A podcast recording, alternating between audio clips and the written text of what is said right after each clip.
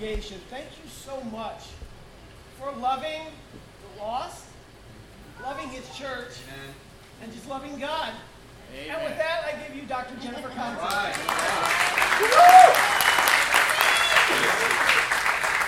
You know, I, I do get the opportunity. Some of you, many of you, have already heard some stuff I've been teaching, and um, but I tell you, I think this is my favorite room to be Amen. in. I'm serious. I was sitting there going, "These are my friends. I mean, we've known each other." Many of us here for a really long time, right? And so, what a joy to be able to come and share today. We do want you to walk out you know, with some practicals. I do have the joy of being able to work in a field that's highly needed, right? Like many of the fields you work in. And it does bring up a lot of the pain that is in our lives, both our individual lives or those in our family or those in our ministries. And so um, we are going to talk about mental health and suicide and grief. And I have, I just am apologizing ahead of time I don't follow the rules. I have way too many slides, and I'm going to work through them rather quickly. So I'm just apologizing ahead of time. You can, and I really want you to, send me an email at jenniferkonzen at yahoo.com, and I will respond with the slides, okay? Um, so just know that. You can keep that information for so on. But also, I'm going to be covering in one hour what I would usually take a whole semester to teach, right? So, just so you know, we did record a bunch. Uh, John Oakes did some classes on mental health here. So, who was in those classes? Okay, so you're going to get a little bit of a repeat at the first third of today. The last two thirds were not in it, but um, so they're on a number of different topics and more, much more ex, uh, extensive than what we're going to cover today on some of them. So, just the overall historical background to, Christi- to uh, psychology and a disciples' faithful approach, and then understanding mental health throughout the, the years. So, what does that mean from childhood to, in other words, diagnoses for all of that age span? And then we definitely spent some time talking about anxiety and depression. We're going to talk about that today, and suicidality. We're going to talk about that a little bit more today than we did during the classes. And then we talked about sex and drugs. It's so funny. That was that was the most favorite class from many, the sex and drugs class. And we're not going to talk about that at all today. Um, and then, of course, what are some practicals on how do you who do you see? So you can go on to John Oakes' website and you can listen to all of those. All right, so just so you know. And um, this is just a really funny cartoon. If you all know it, where I don't know if you can see it, it's really small, right? Lucy, it says psychiatric help five cents. And then it says at the end here, um, she says, snap out of it, please. Five cents. You know, so that's hopefully not how I treat my clients when they come into my room. Snap out of it and then give me the five cents. I do want to just let you know because for some of us, we have a background, and I, I share that background where we have a lot of negative feelings about therapy, about psychology. I actually I wanted to become, you know, I love discipling and I love helping couples. So Tim and I talked about it and decided I'm going to go back to school and get a master's and become a counselor. So I go into my meeting um, and uh, for at, the, at Alliant, and I find out that I have to go to a meeting for the psychology department, and I was like, why do I have to go to a meeting for the psychology department? I just want to become a counselor. I didn't know you had to get a psychology degree. That's how clueless I was to become a counselor. and I was like, I don't believe in psychology. I was like, what? So I had, you know, like most of us, I had taken an intro class in college, and everything about that class, I was like, you know, um, everything Freudian and Jungian. I was just like, what? Uh, give me the Bible. And so um, it took me, uh, then I had to get a master's and then a doctorate in psychology, something I was like, I don't know if I even believe in this stuff, in order to do the work I wanted to do. And so, really, I had to spend all of those years and still do learning, uh, discerning how I could use this tool to be of benefit to my brothers and sisters. Making sure that it's all biblically grounded. So I get it. If there is anything in you that goes, I totally get that on the realm of psychology. I do think we need to, just like we would go to a medical doctor, we can go to people with um, psychological backgrounds and get the help that we need, right? So I, I hope you can learn some of that today. Um, but those are some of my objections. Um, there are a lot of scriptures on mental health. I'm just going to tap on a few. It's quite kind of surprising. And I actually can barely see that screen, so let's let's pray I can read it. Um, and you probably can barely see it. In uh, 1 Samuel 16, the Lord's Spirit had left Saul, and an evil spirit from the Lord had tormented him. I'm turning around because I cannot read it. Um, when the evil spirit from God comes to you, he'll strum a tune and you'll feel better. And whenever God's spirit came to Saul, David took the lyre and strummed a tune, and Saul got relief from his terror and felt better, and the spirit left him. Okay, a lot of times people say, I'm not sure, is this a mental health issue or am I demon possessed? And all of us who have children have wondered that about our kids. You know, um, the reality is sometimes it's a little hard to tell. Is this a spiritual issue? Is this a mental health issue? Um, but I think Saul is a good example of a very, very possible mental health and spiritual issue. Then we look at um, David. This is so interesting. The word insanity is in the Bible several times. So he pretended to be insane in their presence, and while he was in their hands, he acted like a madman, making marks on the doors of the gate and letting saliva run down his beard. So David, oh, thank you, that helps me a lot. David acted like a madman in order to keep himself actually from getting killed. So obviously, the idea of insanity was already around because even look at he even knew how to act it out. you know, am I in the right scripture there? Yeah. Okay. Ah, there we go. I'm going to have to push twice. Uh, Nebuchadnezzar. He was driven away from the people and ate grass like an ox. His body was drenched with dew of heaven until his hair grew, I don't know, some of us, wow, right? Grew like feathers of an eagle and his nails like the claws of a bird. I, Nebuchadnezzar, raised my eyes toward heaven and my sanity was restored. So again, it's talked about super early on. Jeremiah says, Cursed be the day. And here we see we go from the idea of insanity and we're looking at grief and trouble and sorrow. And he says, Why did I ever come out of the womb? To see trouble and sorrow and to end my days in shame. You know, really talking openly and honestly about sorrow and shame, which we're going to do today, is vital to the process of working through mental health issues. And then we have the perfect example, the demoniac, right, who was possessed. We know that because it literally says it. That He lived in tombs, and though he was chained hand and foot and kept under guard, he broke his chains. He was driven by a demon into solitary places. Again, we have this crossover between what looks like today we would call some pretty serious mental health issues and definitely demon possession. And then we have our Lord. And this is what it says. I don't think he had mental health issues. I'm just saying, though, that when his family heard about this, they went to take charge of him, for they said he is out of his mind. So his family had concerns that he had mental health issues. So these questions have been around literally thousands of years. And we need to figure out how to help people when they actually are having issues with their mind, with their psyche. Um, that's in Mark 3. What are some other ones? Well, in Deuteronomy, it says, oh, there we go. The Lord will afflict you with madness. Okay, this, so this is actually God using insanity uh, as, a, as a punishment blindness and mental confusion. The sights you see will drive you mad. The Lord will give you an anxious mind, eyes weary with longing, and despairing heart. You will live in constant suspense, filled with dread both night and day, and never sure of your life. Now, I don't ever recommend you would use the scripture to try to say to another disciple, maybe God's punishing you and that's why you're having these challenges. That would be a really, really bad idea. I'm just saying, these are very real things that happen in people's lives. And then, of course, Isaiah says, um, talks about the level of grief that he felt. And then Jonah says, and this, boy, this could be out of the words of many that come into my office. I sank beneath the waves, and the water closed over me. Seaweed wrapped itself around my head. My life was slipping away. This is him actually literally being swallowed by a whale. But often, these are the kinds of words, these despairing words that are used by people who are feeling these things emotionally, that are going through some of these challenges.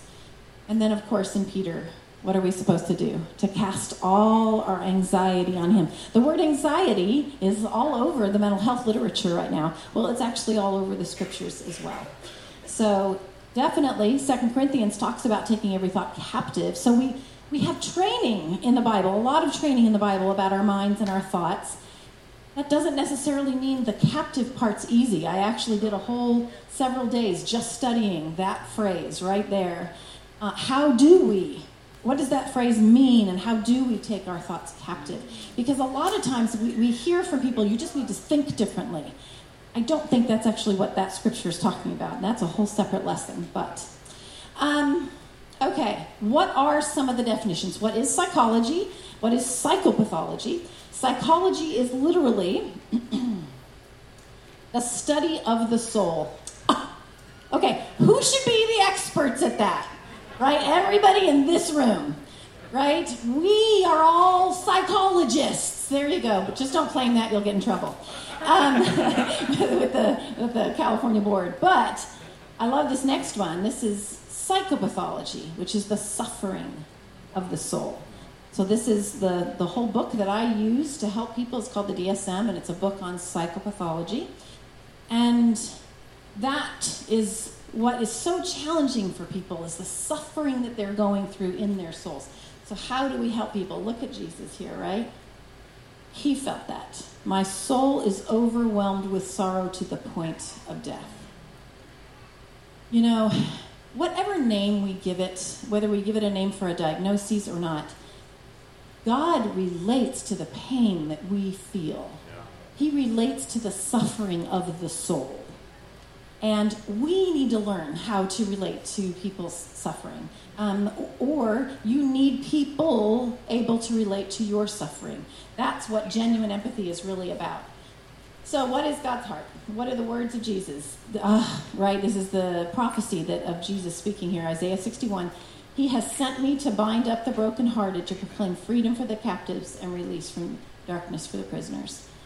That's, again, the heart of God and the heart of Jesus about mental health. So if I could start with anything right now, it's this, this reminder. It's in the Bible, all of the things that we're going to be talking about today as far as mental health, challenges, and suffering.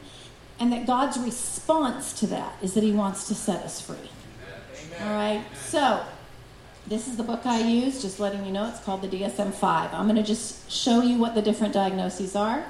They are neurodevelopmental disorders, they are, these are the different chunks in the book. The book is about this thick. Uh, psychotic disorders, mood disorders, obsessive compulsive disorders, trauma and stressor, and disruptive impulse and conduct.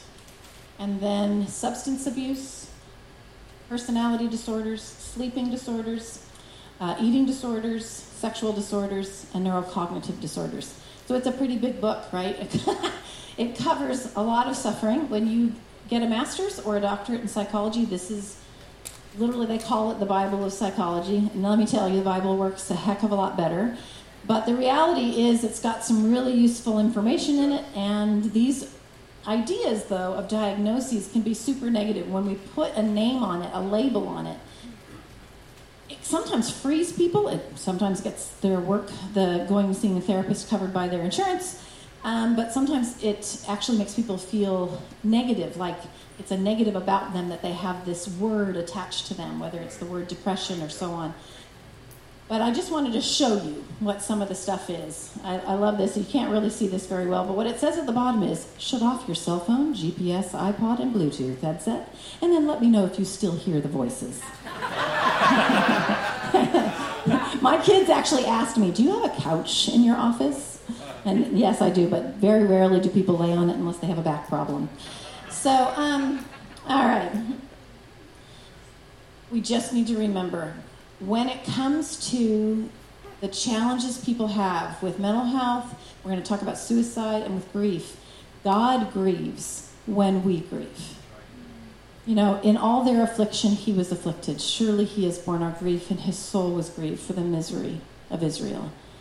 Um, I know that personally, in becoming a therapist, I had to grow in this. My ability to feel sorrow with other people's sorrow, my ability to have compassion. Eh, it honestly is still a growing thing because obviously our goal is to be like Jesus, to have the heart of God. This is the heart of God in regards to grief. And we're going to be talking a little bit more about grief. People, though, don't always respond that way or feel that way about their own mental health challenges. You know, one of the biggest things that people feel is a real shame about talking. If they if they're if they're coming to you and they're they're expressing that they have challenges with depression or with anxiety, especially depression, you know, how could you be a disciple and feel depressed, right? And so there's a lot of shame that they're already feeling before they come and talk to you. And it's vital that we understand that. Now, not always, but in today's society, that's often how people feel. They feel a lot of guilt. I have literally heard these words if I tell people what I have, then people are going to see me this way from now on. They're going to they're going to have this label of me from now on.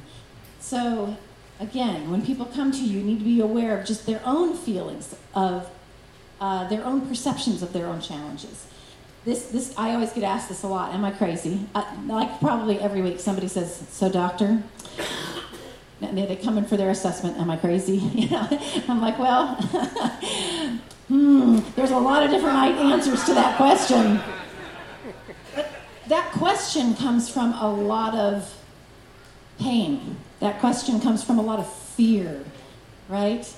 Um, also, one of the things that we really blow in, the, in, in our family sometimes is a lack of confidentiality when people do come or when you do see their challenges. We need to guard people's confidentiality when it comes to their mental health. You know, it says in Proverbs 11:13 that a gossip betrays a confidence, and sometimes in the guise of I'm getting advice, we'll go and we'll share things that this person who just shared, bared their soul to you doesn't want other people knowing yet. They're not there yet. They're not ready. And so it's really vital. So we have laws. When you're a therapist, you have laws around what you're allowed to say. I actually can't talk to you. If some of you approached me and said, Hey, Jennifer, I'd like to talk to you about so and so, you know, I know that they're seeing you. My exact answer, if any of you know this, I've said it to some of you, is I cannot confirm or deny if I know who you're speaking about. I have laws that say I can't talk to anybody else when someone comes to see me. I think we could probably use some of those laws on our tongue. Keep a keep a, a, a you know uh, what does it say? Uh, Psalm 141. You know to keep a vice over our tongue, right?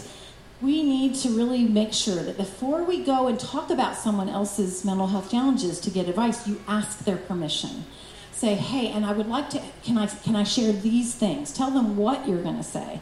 You're going to build a lot more trust when you let them know ahead of time, and then you do not go and talk about those things unless, again, if they're in danger, that's a little different. We don't have time to talk about that. But just make sure that you're you're honoring their confidences, that you're not betraying their confidences when they come to you.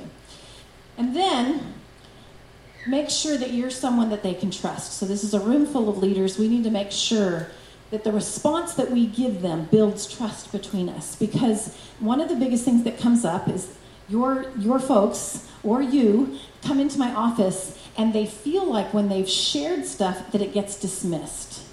And it just amplifies the pain tremendously that they're the suffering of their soul that they're already going through. So it's vital that we get help. I don't know about you, but I know that I have been through the years pretty dismissive around mental health. And many of us have been. And it's just vital that we check our own convictions so that we don't end up harming the very people coming to us and sharing their pain. Okay, what are some of those questions, those mistakes that we can make? We can practice outside of our scope of competence, which means, well, that might mean quite a few things. Uh, sometimes you feel like you're the one that's supposed to take care of all of their needs, but if you don't have that competence, then let someone else take care of those needs. So we, we don't want to be doing that. Um, we often will say things like, you know, all you need is the Bible. I, I have to say, it's been said from our own pulpits. I don't even remember who, but from our own pulpits that if you're a disciple, then you don't need mental health care. You don't need to see a therapist. You don't need to see a counselor. You don't need to be on medication. And now, you know, and not too long ago. So we just need to be aware that these kinds of things, some of you are saying it in when someone comes to you and you're like, well, let's just read these scriptures. And it's true, they do need the scriptures, but you don't want to dismiss the fact that they might need a, a lot of other care as well on top of that. So all you need is the Bible is a, is a big one. Um, There we go. If you're strong spiritually, you should not need. Now, this is what my clients say to me. This is how they feel. That if I was strong spiritually, I wouldn't need to come see you, Jennifer. So, this is how they're viewing themselves. We've got to make sure we're not adding to that message. Yeah, if you were strong, you wouldn't, right? We got to make sure. Discipling is always enough. And some of you are like, no, there's no way I could cover some of the stuff that people bring up. But other times we tend to think that. I, I often will have, this is when I'm doing couples work, where um, one will want to go and see somebody professionally, and their spouse will say, Why do we need to do that? We already have discipling, and discipling is enough. Well, maybe it is, but for some people, they need some extra care. And so we just need to be careful, even within our marriages, even within our families, not to dismiss the need for extra care. And then another big one is that we do swing as a family, back and forth. That you shouldn't do, you shouldn't seek help, you shouldn't do medication, you shouldn't go see a therapist, then we swing the other direction. Medication is always okay and therapy is always need, you know, we go back and forth and we have to have a little more nuanced response. All right? We need to be careful. These are literal words. I'm, I'm literally putting down words that have been heard in the fellowship. You're just make, about depression. You're just making excuses, like when they don't come to service, when they when they don't feel like they can engage in certain things. You're just making excuses. You're such a party pooper. Those have been said in the ministries. Uh, about anxiety, the words are you just need to calm down. That's a big one. You just need to chill, and it's not that big a deal. Now, these might have been words. I might be, you might be thinking in your seat, going, "Shoot, I've said these things." Well, Amen. Yep. Repentance brings refreshment, right? Acts three nineteen. Uh, judgment about suicide. Uh, people have said that you're just looking for attention, or I think, oh, they'll say it about someone else to someone else. They're just looking for attention. They're just being manipulative, and they have a history of this, and so we dismiss it. And actually, in the field of therapy that's just a big, big, big no no. Is that anytime someone makes a suicidal gesture, you act as if it is fully true because you don't know when it is or it isn't. And so, are people manipulative? Sure. Do people have a history of this? Sure. But to dismiss what they're doing can be quite dangerous for them and for the family because it affects the people that are hearing you say that, even if you don't say it to them directly. We do have this idea. This is out of the Shapiro's book that if somebody struggles in their past with distrust, guilt, anger, hurt, low self esteem, sadness, anxiety, depression, fear, suicidal thoughts, that they will all just magically disappear when they become a disciple. It'll just magically get better. That, you know, all you need to do is repent. You just need to get over it and you need to move on, right? And just forgive everybody and all those things that you dealt with in your past with your parents and your family and your, your previous marriage and all of the trauma that you went through, it'll all just be gone magically. Baptism, the, the, the, waters of baptism just wipe it all away. That would be great. However, the Bible doesn't teach that. It says it wipes away our sins, right? But that, that, that pain and those challenges can still very much be alive. And so we've just got to be aware that we can give pretty pat answers sometimes, cliches, trite explanations, challenges that are not really well based. So be aware. Instead, I love this. This is straight out of Shapiro's book. They talk about how sometimes we think that becoming a disciple is a vaccination against disorders of mental health. Wouldn't that be great? Doesn't quite work that way, right? Um, if I'm a better disciple, if I prayed harder, if I had better quiet times, I'd be better. But we know that in John 9 3, that when he said when they said to Jesus, you know, was this man born blind because of his sin or his parents' sin? That this difficulty this man had had nothing to do with sin. And that's often the case with mental health. Now, it is challenging because sin overlaps with it, right? So you have to pray for great discernment to figure out. And so pray for great discernment. But we got to be really careful from saying it's just sin. All right. Ah, this is lovely. yeah, when Asa says, though his disease was severe, even in his illness, he did not seek help from the Lord, but only from the physicians. So this is the other side of the danger, right? Where we would only go and only listen to a medical professional or a mental health professional. We need all of it. They're all tools. Obviously, the Bible and the Holy Spirit is the tool. Jesus is the answer. The Bible is the answer, right? We do have to be aware of discounting all of mental health and all that it can bring. But at the same time, we have to make sure that we're not putting all of our things in one basket, which would be in the therapist's basket. Because, boy, if everybody did that to me, I'd be in trouble. Um, again, the Shapiros. Even the disciple who suffers from one of these biologically based psychiatric disorders is not absolved from the responsibility of putting his or her challenge into spiritual context and learning to stay faithful to God. How do we have these mental health challenges and live them out faithfully as a disciple? So I highly recommend. Um, I'm going to ask here who has read the Shapiro's Rejoice Always? Excellent. Everybody else, raise your hands. I would like you all to go buy it. All you have to do is go on IPI and purchase it. It's cheap, it's electronic, it's the only way you can get it right now. Buy it and read it. It's a it's like this big. It's really small. But it, they do a great job covering some basic things on how to help people in your ministries, right? And how to really change your own perspective. You know Guy Hammond's book, right? It's about this big and it's life changing. I've read it too many times to count. It's like that. It's this very helpful, very practical. Go ahead and get it. All right. What can you do? We're going to get into some real specifics on um, anxiety, depression, suicide, and grief. But overall, what can you do to support them? Remember Proverbs 20, verse 5. The purposes of a man's heart are deep waters, and a man of understanding draws them out. Amen. Ask questions. When people come to you with that sorrow, with that suffering of the soul, ask questions. I, I mean, we have the perfect example in Jesus. Um, we're going to, like I said, talk about grief. And here's Jesus' response to grief. He sees the widow of Nain go by, and it says that his heart was moved. His heart went out to her. Actually, in the Greek, it means his guts were moved, right? So, this is what empathy means. The greatest thing that your brothers and sisters need, and honestly, that some of you need, because these are some of your challenges, is you're needing the empathetic response from the other. And those who come to you are needing that response from you, the empathy. So let's, right? Uh, following Jesus is the answer. Well, there we go. We could all go home right now, literally, and just think, how would Jesus respond? And that's how I want to respond. We do know from Isaiah 42 a bruised reed he will not break, a smoldering wick he will not snuff out.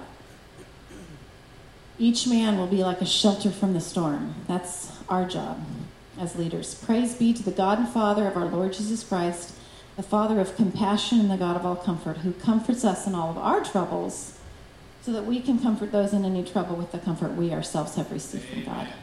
That, I mean, each of us, I, I we were just in Sweden, and, and, and, and I'm meeting my brothers and sisters in Sweden. It was like, it's like the coolest thing in the world. We're like on a whole other side of the world and we get it. We've studied the Bible and we've become disciples and we understand the cross and repentance. And there's this immediate, you've never met them before, but you're immediately connected, right? And that's how it is, guys. We've all been given this amazing comfort from God. Yeah. We need to make sure that's what we're offering people when we're going through these different challenges. So, specifically, when someone comes to you give them their support when it comes to them seeing somebody, either in giving them referrals. Do you even know who you would refer them to? Do you have referrals? Do you know ways that they can call? We're gonna. Some of those actually are uh, on the handout that you have. Do they have a support network? So this is the first thing I check when people come in: is how's their support network? How many close relationships do they have? How open and who do they feel like they can trust? That's huge. Are they in a small group? Because um, even in the field of mental health, one of the first things that you're going to look at is are they in community? So, yes, uh, requiring small groups is a good idea, even uh, for those who aren't even spiritually inclined. Um, re- again, the referral to professionals. And then one of the things that I love, if I can have somebody in the office with me, meaning um, I've got a client with me and they'll bring in their support relationship. So that would be one of you we do a signed release and they come in and they join the session and I'm, I'm broadening even the way that I can then help that person by involving their other support relationships. Now, a lot of professionals don't do this actually, which is unfortunate. They should. Um, that's one thing that's vital. you can affirm and support them and their need for help. And this is another big one. We tend to think of psychology as an individual issue, but often it is not. It's often impacting everybody or it's impacted by everybody in their family and in their close relationships. So if some if if an, if a, a wife is having a challenge, I'm like, bring the husband into therapy. If a child is having a challenge, bring the parents into therapy. If the parents having a challenge, bring the kids in. I mean, as much family support and well you have to unfortunately you have to see somebody that knows how to do family therapy and that's important but having all family members involved in some fashion is one of the best ways to actually have success with therapy so just a little plus there. And when it comes to loss and depression, especially with uh, uh, if someone has been lost to suicide, uh, the needs ricochet throughout the family. And so getting extra support, even if it's not professional support, getting extra support of some kind is vital. So what's your job, right? Help them with their spiritual walk. Yes find ways to be in the Word. And that might mean that they can't have a typical quiet time. If they're in a major depressive episode, which we're going to talk about in a minute, they might not be able to do a typical quiet time. They might only be able to listen to some scriptures. Um, so help them with how to pray. That maybe they can't pray, uh, and so they need someone to come pray with them. So find ways to help people when they're in the midst of uh, anxiety disorders and in the midst of a major depressive disorder and in the midst of some of those challenges. Also, help them with their fellowship. Sometimes, when people are in the midst of um, an episode of some kind in regards to anxiety and depression, I'll say, you know, you might not be able to stay at the whole service, but you can get dressed. Uh, with depression, one of the things in the whole field of psychology, one of the things you'll say with depression is you do need to get moving and you need to get around people. And so we help people with that, right? So we have the perfect forum to do that, especially if it's a supportive forum. And so sometimes I'll tell people, what, what can you do? Can you put on your shoes? Great, let's put on your shoes. Okay, can you get dressed? Okay, let's get dressed. Can you get your keys, get in the car, or do you need somebody to pick you up? Okay, how long? Let's. How about you stay for 15 minutes and then you go home.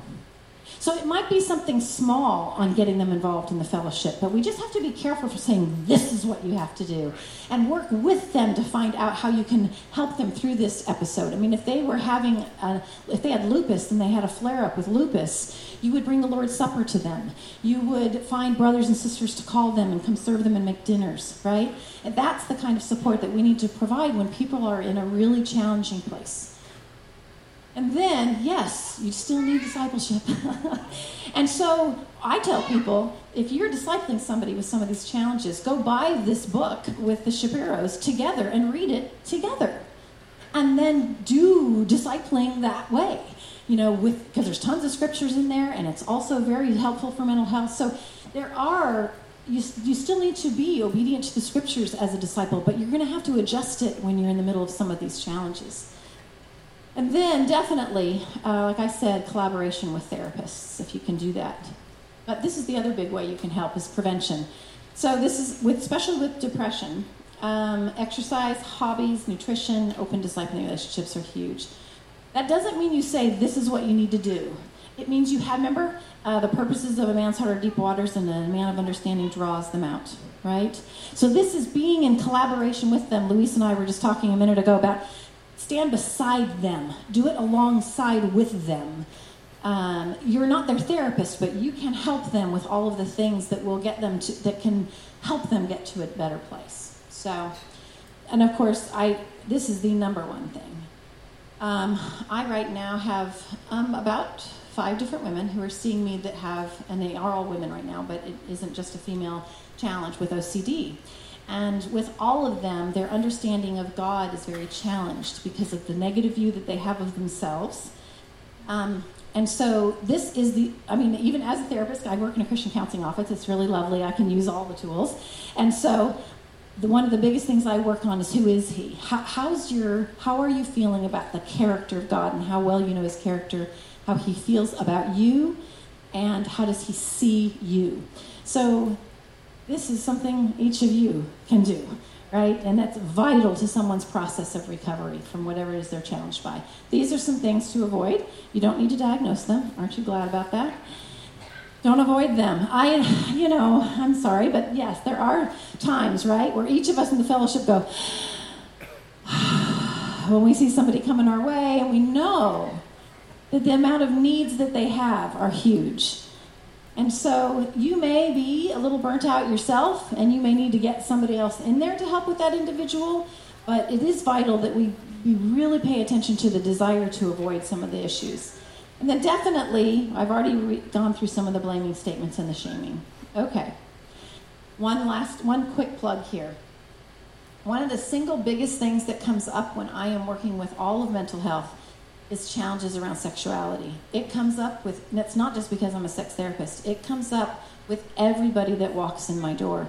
We need, and, and, again, today isn't even to discuss this, but we need to make sure that we're really well grounded in how we feel and think about sexuality and how we're drawing them out because challenges around the guilt that they feel, around things they, that have been done to them, the pain and the agony they feel about things that have been done to them, the guilt that they feel about things they've engaged in, the damage that's happened in their current relationships, or the challenges they're having with pornography and the level of guilt that they're feeling about that. We need to learn to draw those things out. Um, I did bring this up just to show you we are we do have these out afterwards if you want to buy them. This is our book, Redeemed Sexuality we need to really learn a new approach to sexuality because let me tell you, if we could be grounded well sexually, it would make a huge difference with all the things that we're going to talk about today. Okay, specifically when it comes to depression and anxiety, it's important to know what people are experiencing.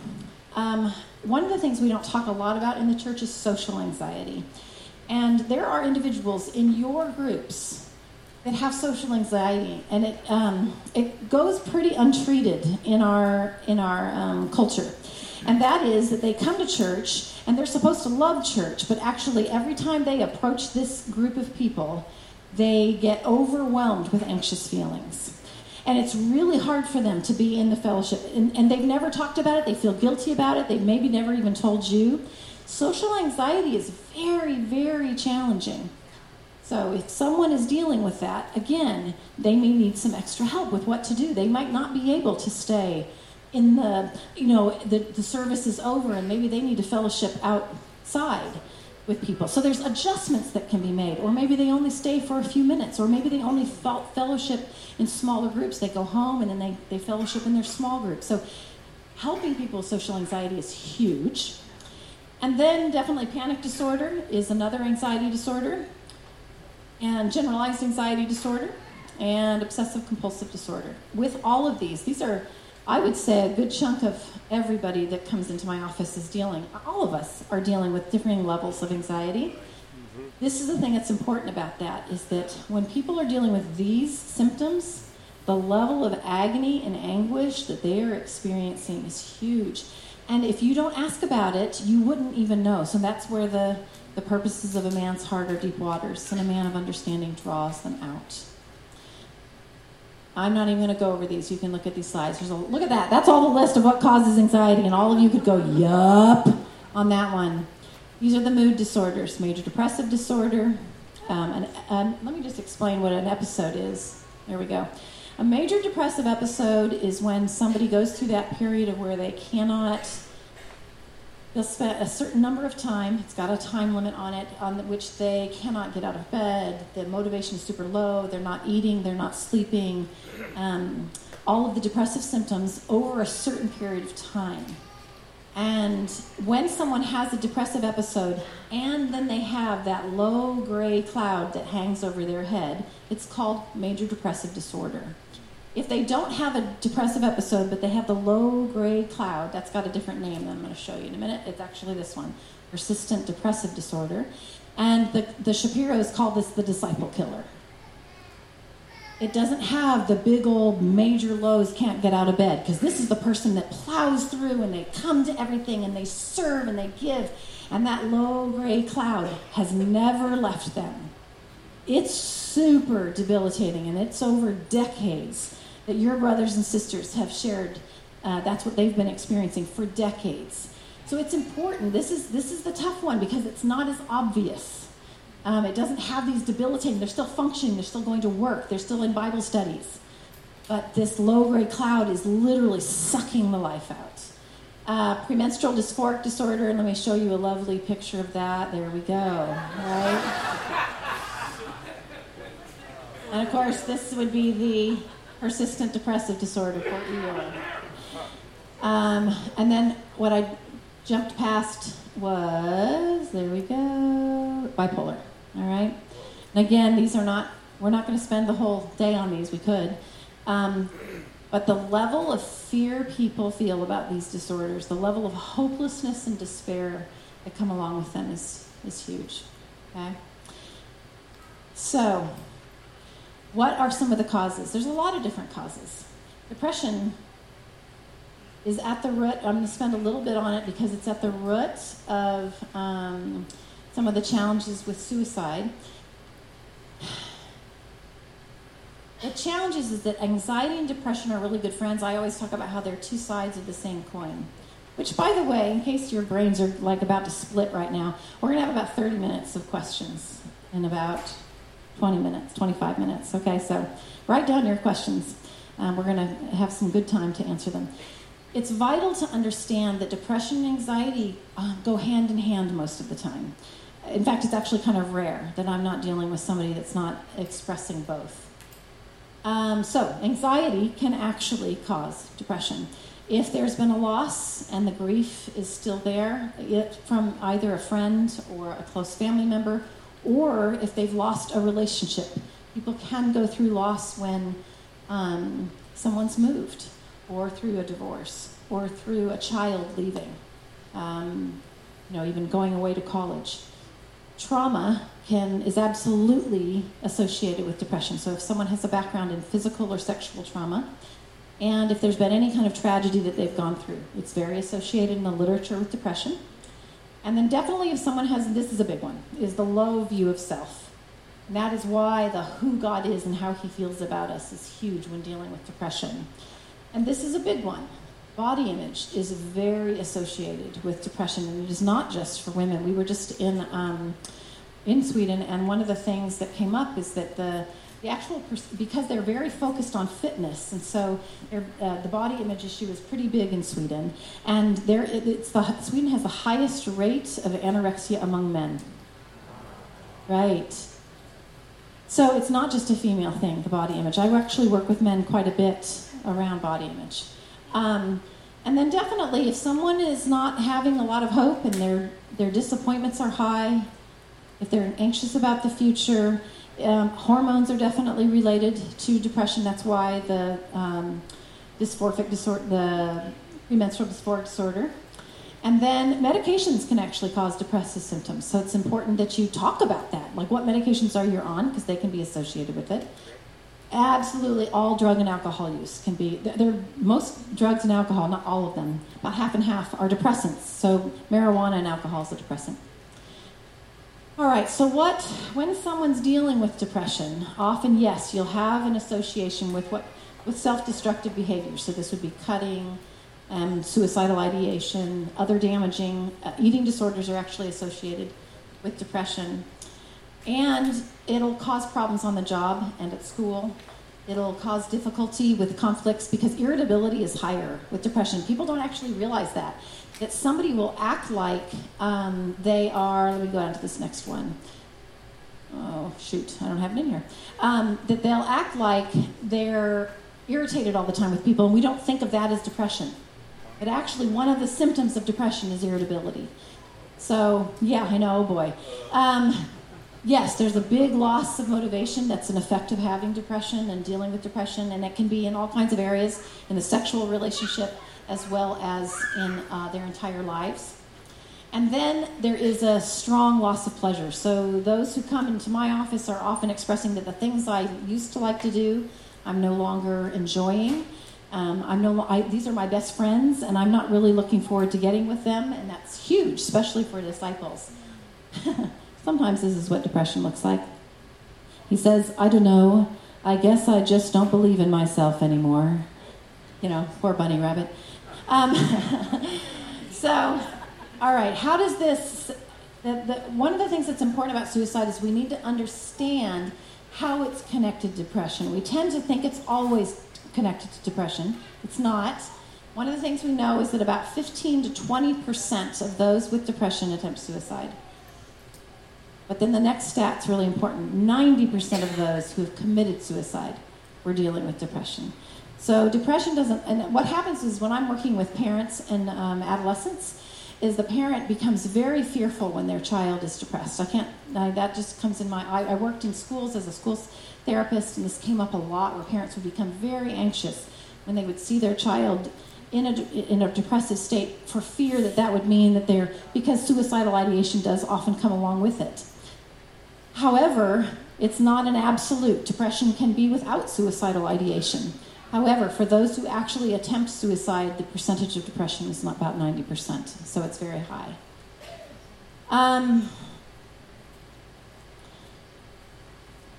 yeah, when we talked about that, suicide attempts are just trying to get attention. Not, not a great way to think about it. I do appreciate the idea that if we're talking more openly, we do have a show that just came out on Friday.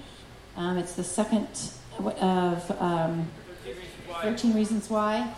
And um, I believe John Gore, I'm not sure who, I believe Guillermo has um, some, some uh, materials to help talk with kids about it if they end up watching it, because sometimes they watch it even when you aren't aware of it, or it's something that you end up watching together. It's important to find ways to talk openly and then but not then cause challenges with and that's a really difficult balance because there is so much shame and stigma around so much shame and stigma around suicide and suicidal attempts. We um, can make all kinds of judgmental statements about somebody that's either attempted or actually has completed a suicide.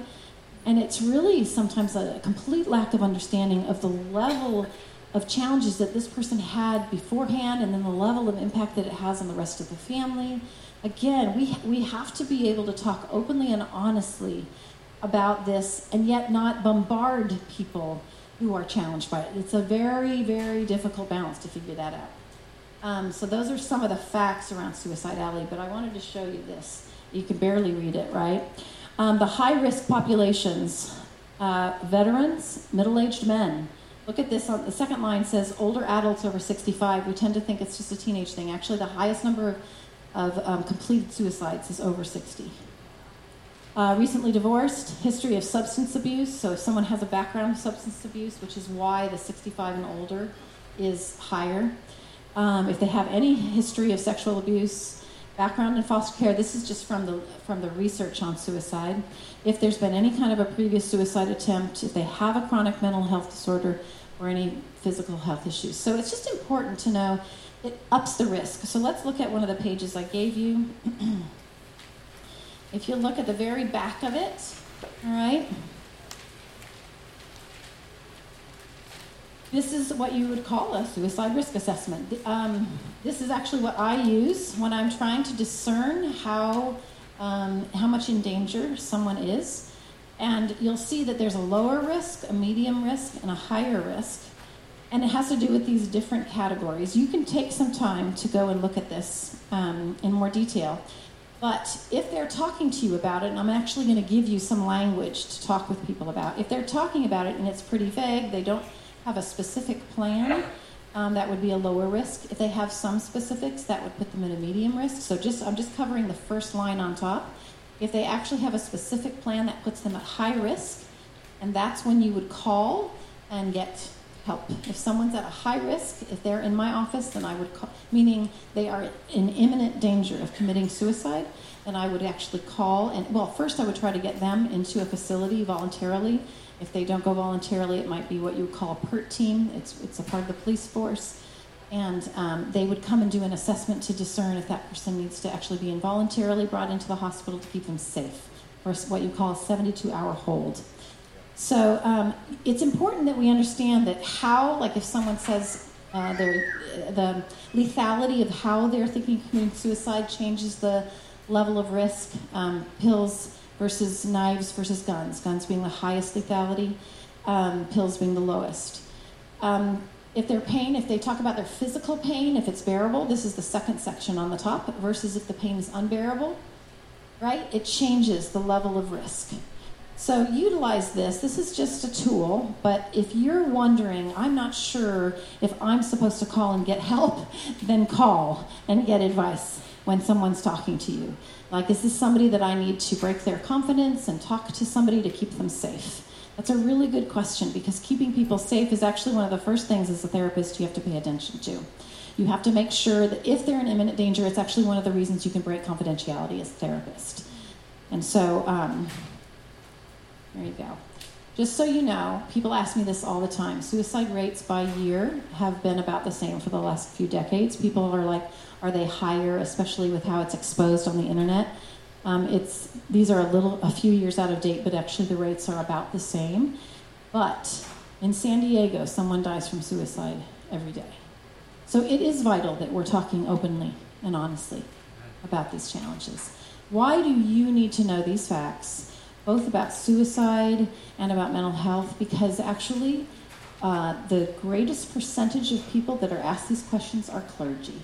One quarter of those ever sought, who ever sought treatment for the mental disorders did so from a clergy member. That's actually you guys. Now, what they're actually saying here is from a pastor, a paid pastor, and a minister. Most people don't bring it up to their doctors, they don't go and see a therapist. So, you might be the first person they've actually shared these thoughts with. So, it's vital that as the first contact, that you keep them safe that you give them a place where they can talk openly and honestly, and that you get them the help that they need in, again, their support network. All right? So you are sometimes the first people that they'll ever talk to. What are some of the warning signs with suicide? If they are talking and writing about it, that's one of the warning signs. If they're making comments about being hopeless and helpless and worthless, Next one here. If they express things like uh, that they have no reason to live, that they have no sense of purpose, and saying things like it would be better if I wasn't here and I want out, you need to pay attention to those very scary. They're very scary. I mean, I've um, not you know I've dealt with it with members of my family. I've dealt with it with very close members of my family. It's very scary when someone shares these things. Um, Increased alcohol, definitely. If you see that, then that's a definite warning sign. And then if there's dramatic mood changes. I, um, in my own family, my sister committed suicide at 51. And she was dying of cancer and um, was in great pain and just said she couldn't handle anymore and took her life. Her husband found her and she hung herself. It was very, very, very, she's five children. Very, very painful for the entire family, for all of us, all the siblings um, for majorly for her children. And now it's 10 years out, and the pain is still very strong. It doesn't necessarily like just go away. And that's one of the things that's important is, um, and this is on a future slide, but you, when people have gone through an incredible amount of grief and tragedy, you need to check with them that week later, that month later. Like even if you're not the main person that's in there, it a year the year mark of something like that is incredibly painful. The whole first year is painful because it's the first year of experiencing things without that loved one. The first year is painful, but so is every special event after that. So it's vital that we don't forget people's pain, that we don't check in with them. How are you doing? Doing the draw, drawing out the purposes, the things in their heart. What are some other warning signs? Yes, eating and sleeping. Why? Because it's associated with depression. Um, if they if they have dramatic changes in their behavior, if they withdraw from the fellowship dramatically, especially um, from social activities, and if they lose interest, again, that's all associated with depression. And sorry, just skipped that one.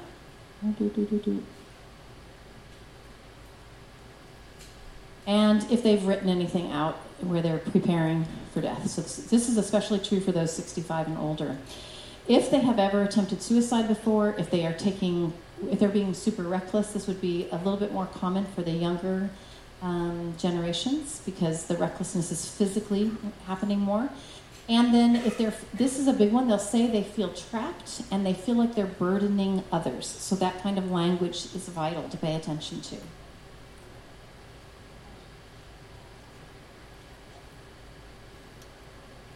All right. People have a higher percentage of actually completing suicide if they have any certain types of events that are going on in their life that make them more at risk. For, for instance, again, if they've had somebody in their family, again, this is on your sheet on here as well, but if they have a family member that has committed suicide, they are four times more likely to complete their own suicide. So it's so take those things seriously. If there's someone in their family, it ups their risk level, it ups their danger level. Talked about substance use. Um, uh, so the problem with substance use is that you aren't you don't have as much control literally of your prefrontal cortex and so your ability to think through things like you would normally is greatly affected by substances and then definitely, again, we've said that if someone's dealing with depression, they have a much higher risk factor for suicide. And then if they have any access to more lethal means. When I work with, I worked with a young woman. Um, her thoughts of suicide were cutting. Uh, she'd been cutting, but she also thought of uh, killing herself with a knife, and she thought of throwing herself in front of cars. And so that's when, and she was at imminent risk because she had thought about it for that day. So I involved her parents, and we put together a safety plan, and um, where they did remove all of the sharp objects from the home, but they also upped their monitoring of her schedule as far as when she was traveling. So finding out what exactly they are doing and what the specific thought is is important. It is important to ask specific questions. Can you tell me what kind of thoughts you're having? I'm going to walk you through that in a minute. Um, yeah, I'm going to have to move through here because I want to show you the words. When you're when you're with somebody, there's three. Just to just to remember this one short little phrase. A is for um, asking questions. Well, acknowledging, but asking questions. And then you want to make sure that you're showing care and compassion. And then T is for tell. This is actually from Tim Summerlin. I really love this slide. It's very short and practical get the help that they need. So make sure that you're acknowledging the reality of what they're feeling. Make sure that you're expressing empathy and care, and then make sure that you're getting them the help and support that they need. So the ACT. So let me give you some input on, on how to have the conversations around suicide.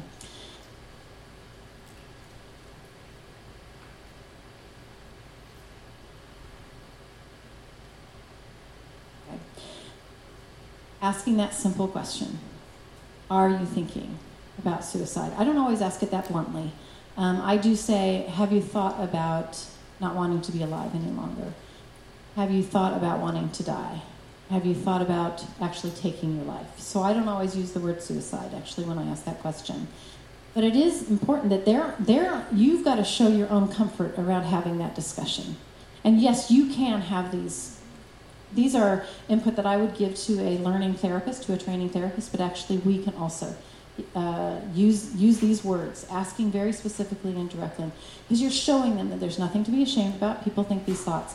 I actually was with um, um, a bunch of parents and teens, and I said, what's really important to know is that 10% of the people in here have actually had a suicidal thought within the last month.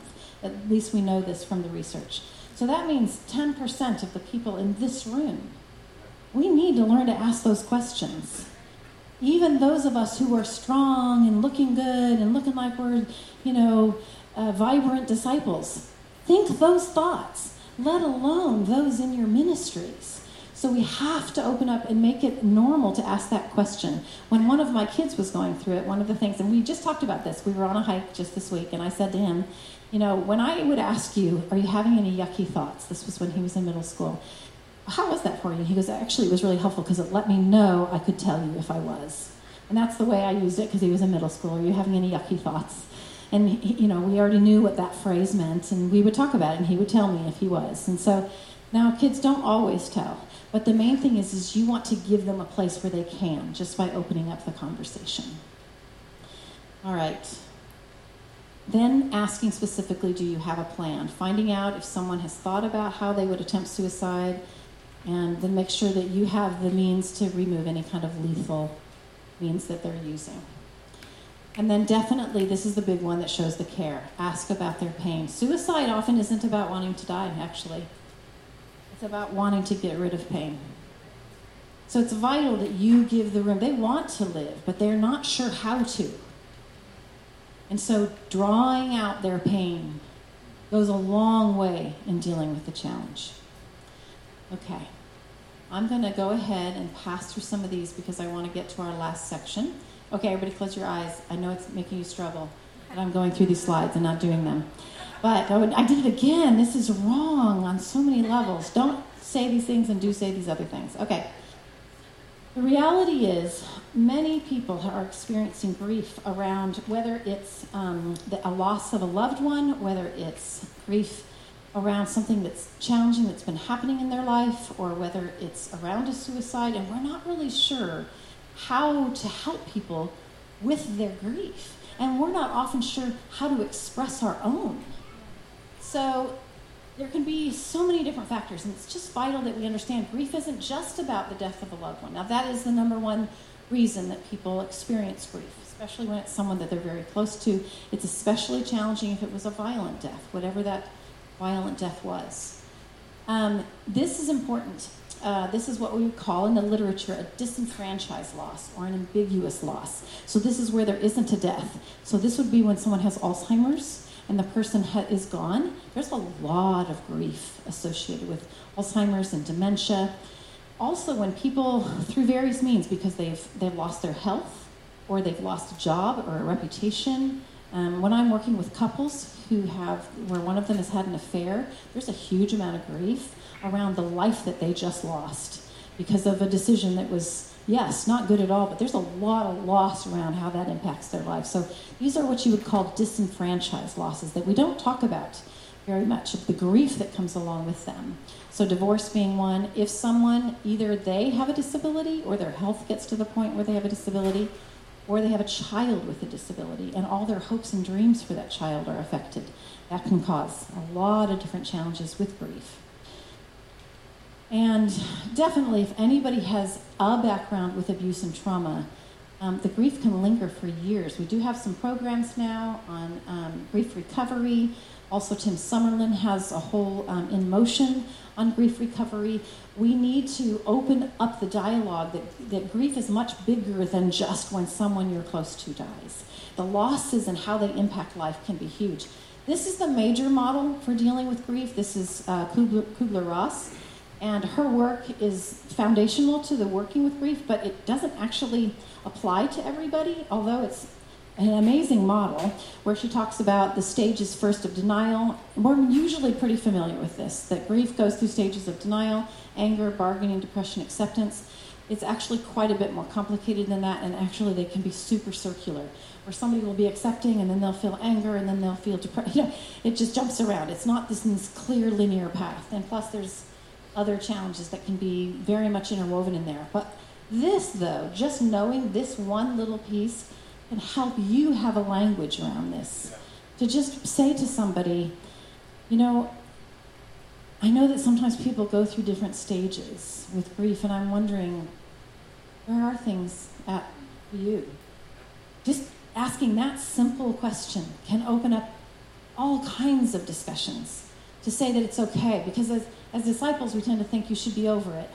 You know, it, it happened. God's good. There's heaven. Um, all right. These are some of, uh, this is really important. These are some of the common symptoms with grief. And now you can barely read it. but they are numbness, shock, anger, anxiety, loneliness, fatigue, relief, yearning, tightness in the chest, shortness of breath, panic like symptoms, lack of energy, confusion, lack of concentration, feeling the sense of their presence, sleep disturbance, appetite disturbances, dreams about the deceased, and social withdrawal. So when I give people that come into my office, I actually give them a list of these and these, which are the complicated grief symptoms. Most people think these are complicated. They think I'm, I think I'm having a problem with grief. I think I'm having it for too long because I'm still picturing them. I'm still feeling anxious. I'm still yearning for them. I still get a tightness in the chest and I'm short of breath. And sometimes all they need to hear is, yeah, that's actually some of the common symptoms of grief.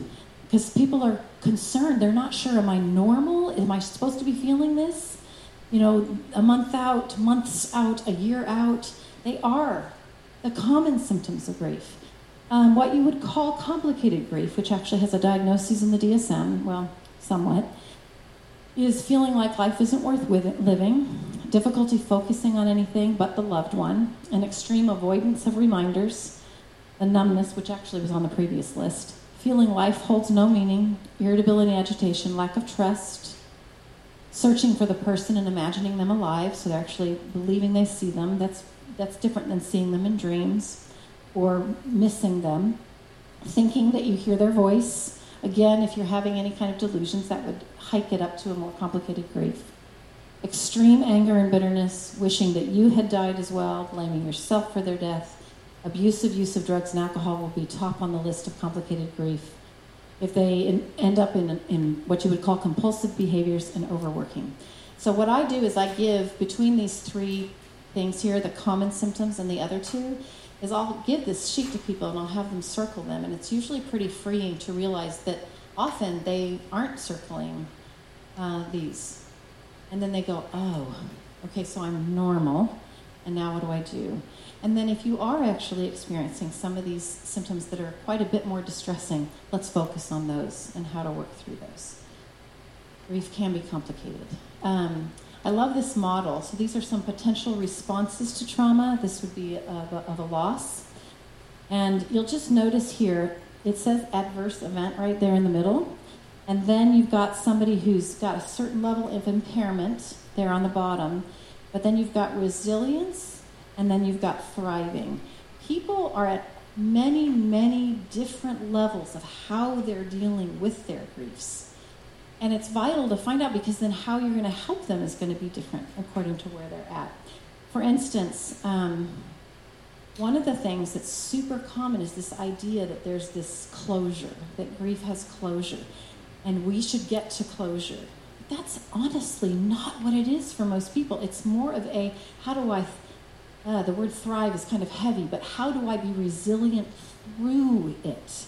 There may not be closure. In fact, some of the losses have no closure, um, especially the disenfranchised and the ambiguous loss that I talked about. So, I'm going to say do these because they're important. Make sure that when someone's expressing their grief, be very careful of some of the phrases you can say. I understand what it's like for you. That sounds so understanding, but it dismisses their pain that, that it dismisses their experience. Don't feel bad. Don't cry. We have so many don'ts when it comes to grief. Um, you're strong. You'll get through this. We think we're being reassuring. You're strong. Everything will be okay.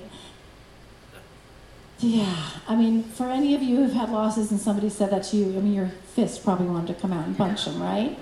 So, you know, and we think we're being reassuring. Doesn't feel that. It's oh, that's a big one. It's God's will.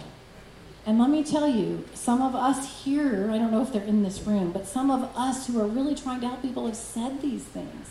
Like, you know what? God will use it. God will work through it. We can do the God phrases. I think God would be sobbing with them. And I think we need to learn to sob with them. Right? And we need people sobbing with us when we're going through it. Oh, this is a big one. It could be worse. At least you still have. This actually comes up with people that have uh, um, lost a child and they have other children. And people have said, well, at least you still have. Right. Okay. So I'm exposing all the things you, you really feel horrible about. You probably said them one day, or you will never say them again now that you've read them. But we've we've all said some pretty stupid things, even in our desire to be reassuring and caring. And we have to really figure out how to get rid of some of those. All right. What we do know about grief is that God feels it. David felt it.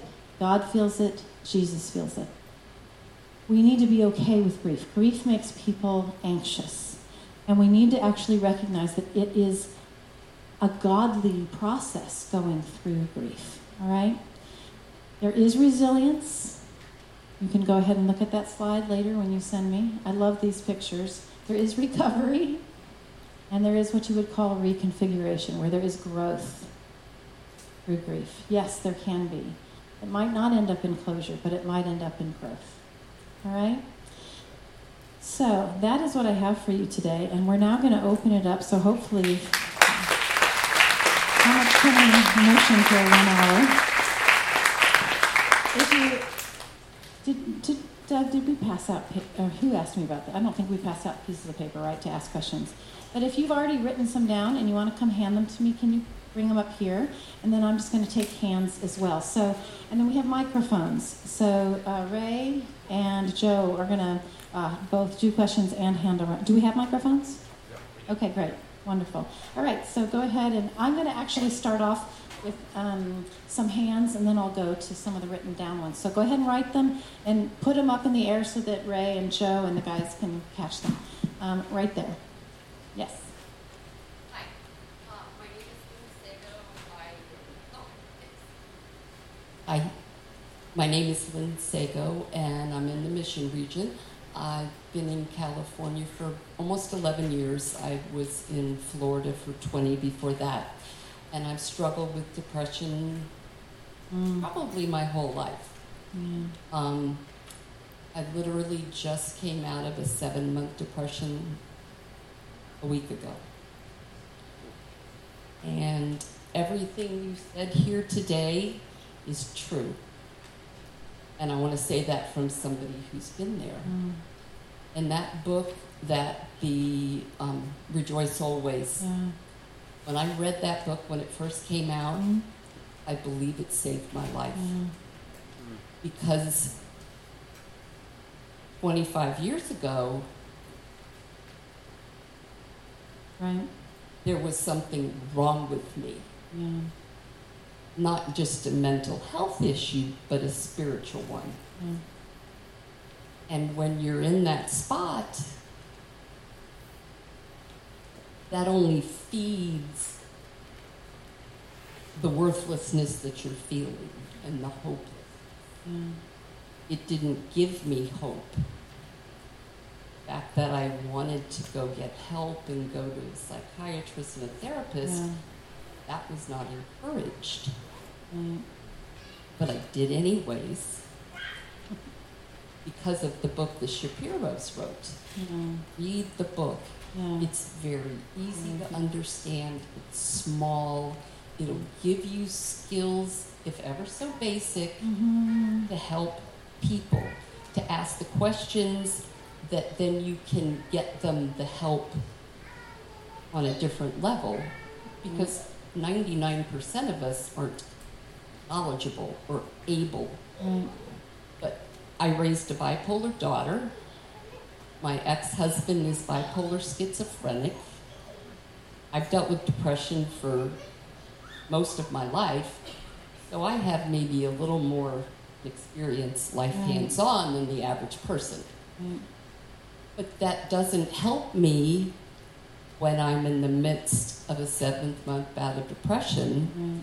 and my thoughts, my mouth, and my heart aren't connected. Right. Thank you so much for sharing. You know, I really appreciate that. Number one, saying, please go read the book. Did y'all hear that? She's asking you to read the book.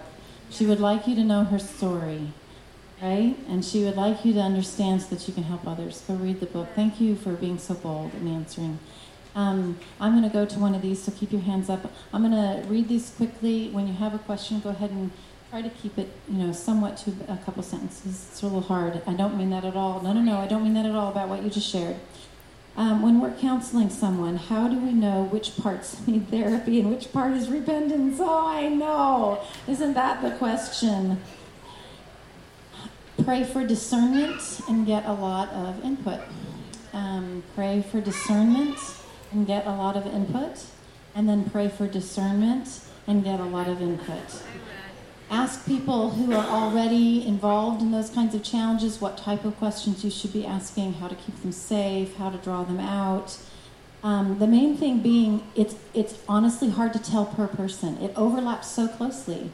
People still need to be obedient to the scriptures, right? So, but how do you figure that out when maybe they can't come to church on ed devotionals for a time period because of what they're being challenged by, and maybe you need to bring devotional to them for that time period. So I think the main thing is is have really I'm not giving you a specific answer because I think it's really different per person, but you can we've got people here, you know, we have incredible elders to ask how much should I expect of this individual? When I was teaching the staff a while ago, I said, you know, you guys have a lot of um, um, you know, uh, compassion and empathy.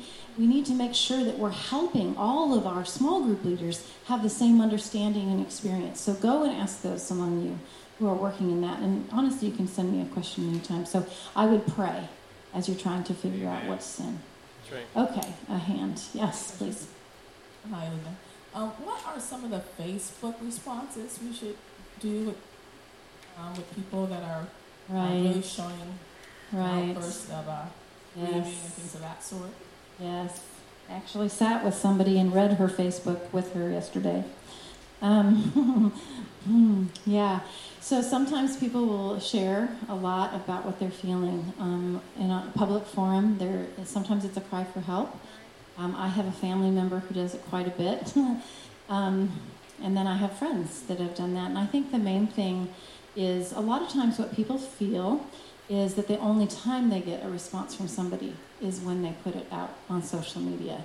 So it can be a learning thing for us. Like, am I sending, hey, how are you? Just checking on you out of the blue. It's not, not just when I hear a cry for help. Um, it, but it can be helpful to just say, hey, is there anything that you need from me right now, or were you just needing to express that? What I actually tell people, um, well, this is when I'm doing couples work, is that when someone's expressing their pain, ask them what they need. Do you just need me to listen? Do you need me to put an arm around you? Do you need me to um, share with you anything specific that could be helpful with you? What do you need from me right now? Maybe you just need to know that I heard you and that I care. So I would ask when you see something like that, is there anything? And then always check how am I doing in interacting with this person outside of the time when they're putting something out on social media. Okay. You did hand me a question. Thank you. How can I help a daughter understand and keep certain boundaries to a close friend who's contemplating suicide? This is a tough one, especially among the teens, because their own their own mental health is challenged by some of the things they're hearing, right? And they can only handle so much. And so one of the, the things that I share with teens, I worked a lot with teens, is that you do need to consider the fact that some of the things that they're saying um, are when you would break their confidentiality. And so uh, let them know that if you know if you're actually in danger, I, I am going to get help, and that it might it might really affect your relationship with them, and they might feel like you're no longer a safe place. But it's it's keeping them alive, and it's it's important. But the other pieces too is that um, if someone is like they feel kind of like a rescuer, one of the biggest things that comes up is the idea of being that I'm the one person they can talk to, and you know they they want to rescue others, and um, so I would actually use some of the stuff that we've just talked about today about how they need a broader support network. If people are going to do better with their mental health, they need other people who know what's going on in their life, and so being that sole person, although it might feel like I'm the person for them. It's actually not beneficial for them long term. So, educating teens with this information, and most of it, I think there's a few here, could be super beneficial. You know, sharing this with them. So, using some of the things that we've talked about today. Jennifer, do you yes. want to mention anything about that that show, 13 Reasons Why? It's coming season two. Yeah. So, yeah, I did mention it just a minute ago. So, if uh, John, can you? Where are you, John? John Gore you're the one that has that, right? That Sandy sent that to you? Roberts have it, yes. So maybe we can send that out church-wide um, to, to, to, leaders anyway on the 13 reasons why. It's just a, um, it's a how to talk uh, with teenagers about 13 reasons why. So that would be a practical. Okay. Hand in the very back. I can't see you, but I can see your hand. Oh, sorry. Uh, I, let me get the microphone and then the hand back there, guys. Hi, uh, my name is Tara, and I have a question. Um, I ha- well, my siblings uh, frequently come and talk to me, have issues, want to discuss things, and they're pretty heavy, and sometimes it's very, very, very abusive. I have one sister going through a major divorce. It's very volatile for kids. It's just horrific, mm-hmm. the level of intensity. So I definitely try to listen. I try to be there, mm-hmm. try to direct her to resources. But pretty yeah. much our conversation is she's abusing me almost every conversation. Yeah. So I don't know. Um, right. Some of it's anger. I, I I'm looking past that, but some of it is so outrageous. I kind of know where's the boundary. Where do I? Right. And then she's not got other people and if i try to direct her i'm thinking my goodness i cut it off right. i feel caught between a rock and a hard place right. if i pull away i don't know what she'd do right the, the concern about if they might commit suicide i'm just right if they're yeah. in danger sure yeah. well you know and this kind of actually goes to one of the questions asked earlier about boundaries how to have healthy yeah. boundaries it is vital um, to have a loving conversation about if they become where they're attacking to be able to go i do want to be helpful to you. However when you start speaking like this we can't continue the conversation. And then if they keep going you say look i'm going to go ahead and i'm going to end this conversation and then let's talk again tomorrow. And it might cause disruption. So i do actually one of the biggest things that i do with people is help them with when they have family members is help them with healthy boundaries how to say I love you, I am here for you, however. These kinds of things, when you start attacking me in these ways, that's not okay. Now, the concern being, like, I, have worked with a number of families here in the church about when they have a family member who's um, suicidal and they're afraid of uh, uh, cutting off in any way. So, this would be like a suicidal teen or young adult who is also involved in drugs and alcohol and they're living in your home. And this is something that's I, I'm not going to tell you how you, whether you ought to keep your kid at home with you. However, um, how, what are you communicating? If you become that rescuer, if you become that person that always listens and doesn't say, I would love to talk to you, but if you're not willing to go get help, and we cannot continue having this conversation, or if you cannot, if you're going to continue doing drugs, you may not be able to live here. Those are decisions that each family member has to take because together, especially if you're a family, a married couple, you have to make these decisions together because sometimes that the result can be quite dangerous and you don't want to end up holding it against each other. So with great input about where the boundaries are. So I actually take quite a bit of time when I work with people about how to have healthy boundaries because they are vital actually to the process of care. Um, again, that would be kind of like the tough love kind of idea that we, we do understand somewhat to you know to some extent. That um, we've had individuals come in the fellowship and they want a fellowship, and yet they're endangering the body. Where do we have you know uh, healthy boundaries even within in the body? And so. Um, again, each situation is going to be different, but it is actually beneficial a good chunk of the time for the individual dealing with those issues when you have your own healthy boundaries. Okay. Um, so the, the question I have is any advice with helping someone who, you know, maybe it would be good for them to go to therapy, but they're they're reluctant. Yeah. Um, you know, so uh, a particular case, I know a brother. Um, he's kind of hinted at abuse in the past. I, you know, he's never he's never been open. He's never, you know, talked to me about it. So I don't really know any any details. He's hinted at it. Um, his his wife is really wanting, you know, has, has felt like, yeah, I really, I, I think he really should. Um, and I, I don't even know to what extent she knows of, of, of any kind of abuse in the past. Um, he's he's been he's been very reluctant. Um, you know, he's he's even said, you know, I don't know, you know, I don't really know if it's useful to bring up to, br- to dig all this stuff up, and mm. um, you know, and one of the things we talked about was, and I don't know if this is a, is good or bad, but like, well, what you know, he's even said, well, I don't even know. Yeah, I could go. My wife wants me to go. I could go. Um, well, I don't know what I'm going to say. And, mm. and we said, well, well, maybe you should just go and you know, they're professionals. They know how to help you with it. You know, is, is that good? right. Well, that's a really good question. I think there's a couple different things. Um, I actually, when people tell me I don't even know if I want to go, um, I tell them, I think that's a perfectly good question. Will bringing up the past be helpful? Because even in the field of therapy, there's a big question about whether bringing up the past is helpful. There's different types of therapy that are, are insight oriented, which means that you do work through the past stuff. And there's other forms of therapy that don't even look at that stuff and work on how you're living today. And so I actually validate the fact that they have that concern. I think that's a perfectly valid concern about whether that. So I would always validate concerns. And the thing I do tell people, this comes up all the time, is, you know, because I'll see a family member and they'll say, I wish my spouse would come or I wish my kid would go something along those lines, or people come up to me and say, you know, I, would like my family member to consider going.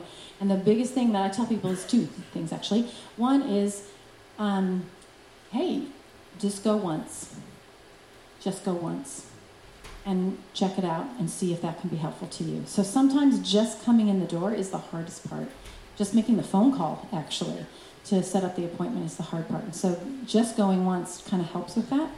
But the other thing that's helpful is that it is vital that people um, find a therapist they click with.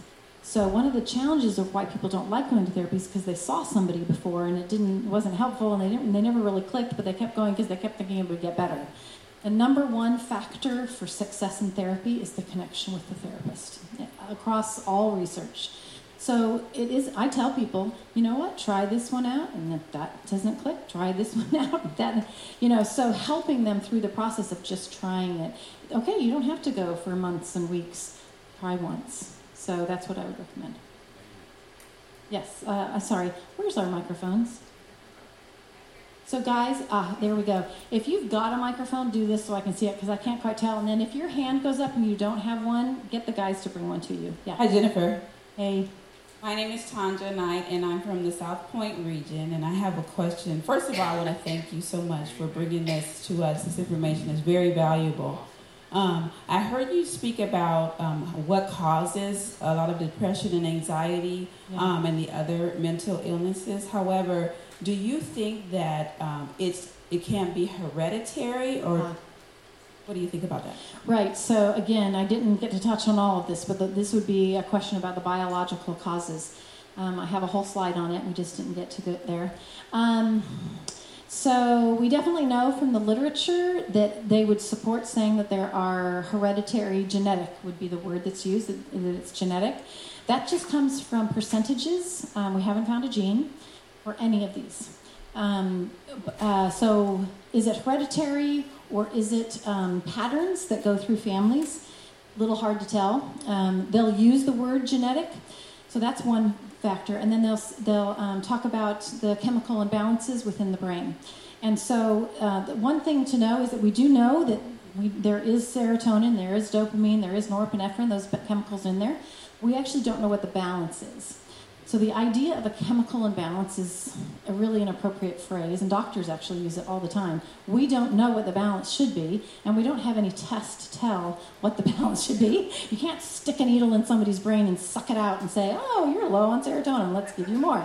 It doesn't actually work that way, and so it can be biologically based and yet we're not quite sure, and that's why mental health medications are quite different than the rest of the medical field. With the medical field, you can suck out blood and you can see what the biological stuff is. Um, you know, if it's a blood disease or something like that, or if they've got an infection, you can't do that. And so, uh, mental health medications are a bit of a shot in the dark. And I'm, yeah, I didn't get to get here at all. We have to have a new relationship around the biological part and around the idea of actually using medication because um, when you actually look at um, who is it? Uh, is it Nebuchadnezzar? So whoever was supposed to die and then he prayed with his face to the wall.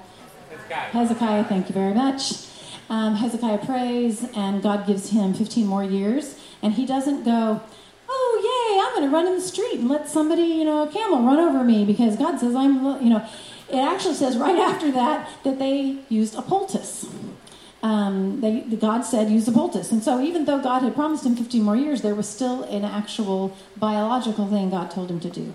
So there, we don't yet know why certain mental health medications are helpful, and we don't know how long they're helpful, and we don't know if they're actually addressing the underlying biological piece. Um, that's all still majorly in research right now. However, people often feel an incredible amount of relief from the, so this would be the biochemical processes. When it comes to genetic backgrounds, again, that's on percentages. What I do with people is I do a genogram where I look at um, their three to four generations and I look at grandmas and grandpas and aunts and uncles and I figure out if they have a family pattern of these challenges. And so, whether it's actually genetic, right, or whether it's just passed down through families, it will show up on a genogram like that. And so, that's actually um, a super helpful piece for people to go, oh, well, gosh, yeah, my family never expressed um, emotion. And so it's no wonder that this is the challenge I'm having now, because look at this generationally all the way through the years. So I'm kind of giving you a non-answer in that it's still we're still learning about it. We're still learning about the brain. We're still learning about genetics.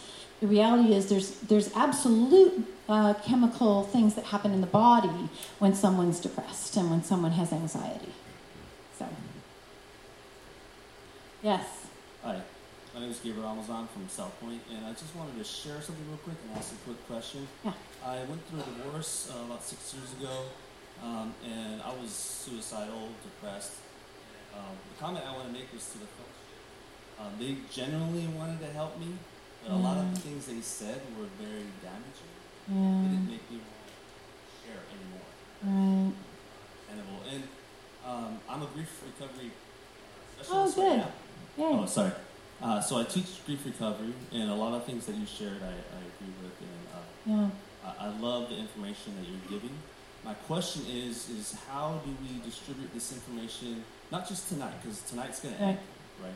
Right. And how do we get this to uh, somebody in the ministry sector that we can turn to? Uh, is there anything going on like that, that that we can look forward to in the future?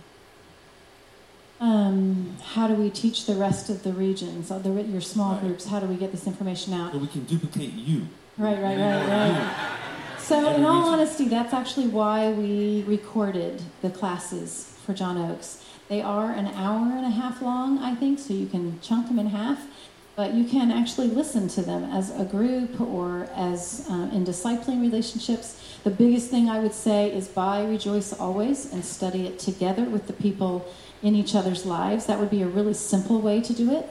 Um, and then listening to those together. As far as like you literally don't necessarily have to duplicate, you can just go listen together.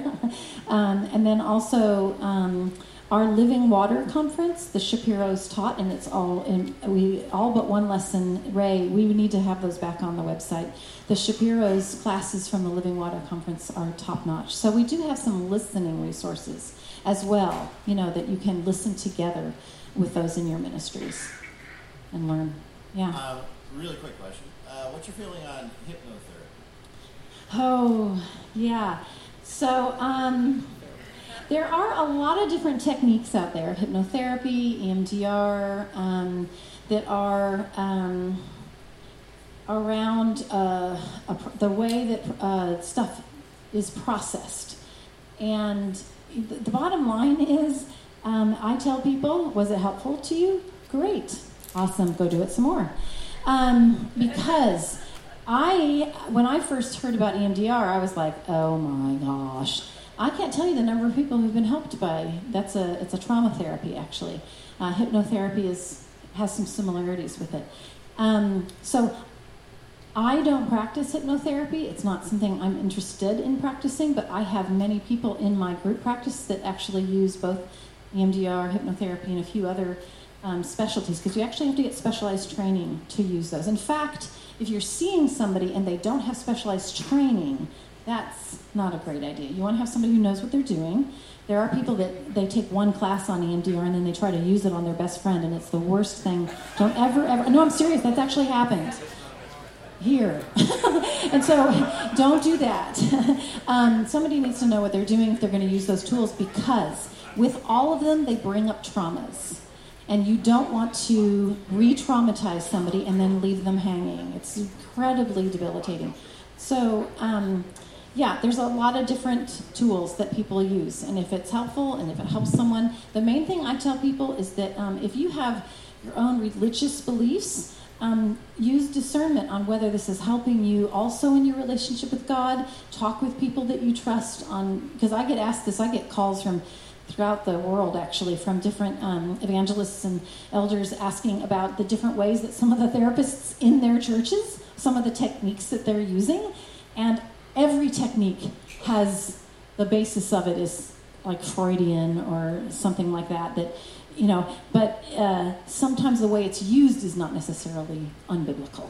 So, yeah, it's a non answer again. I'm getting lots of non answers. Okay, it's been wonderful being with y'all.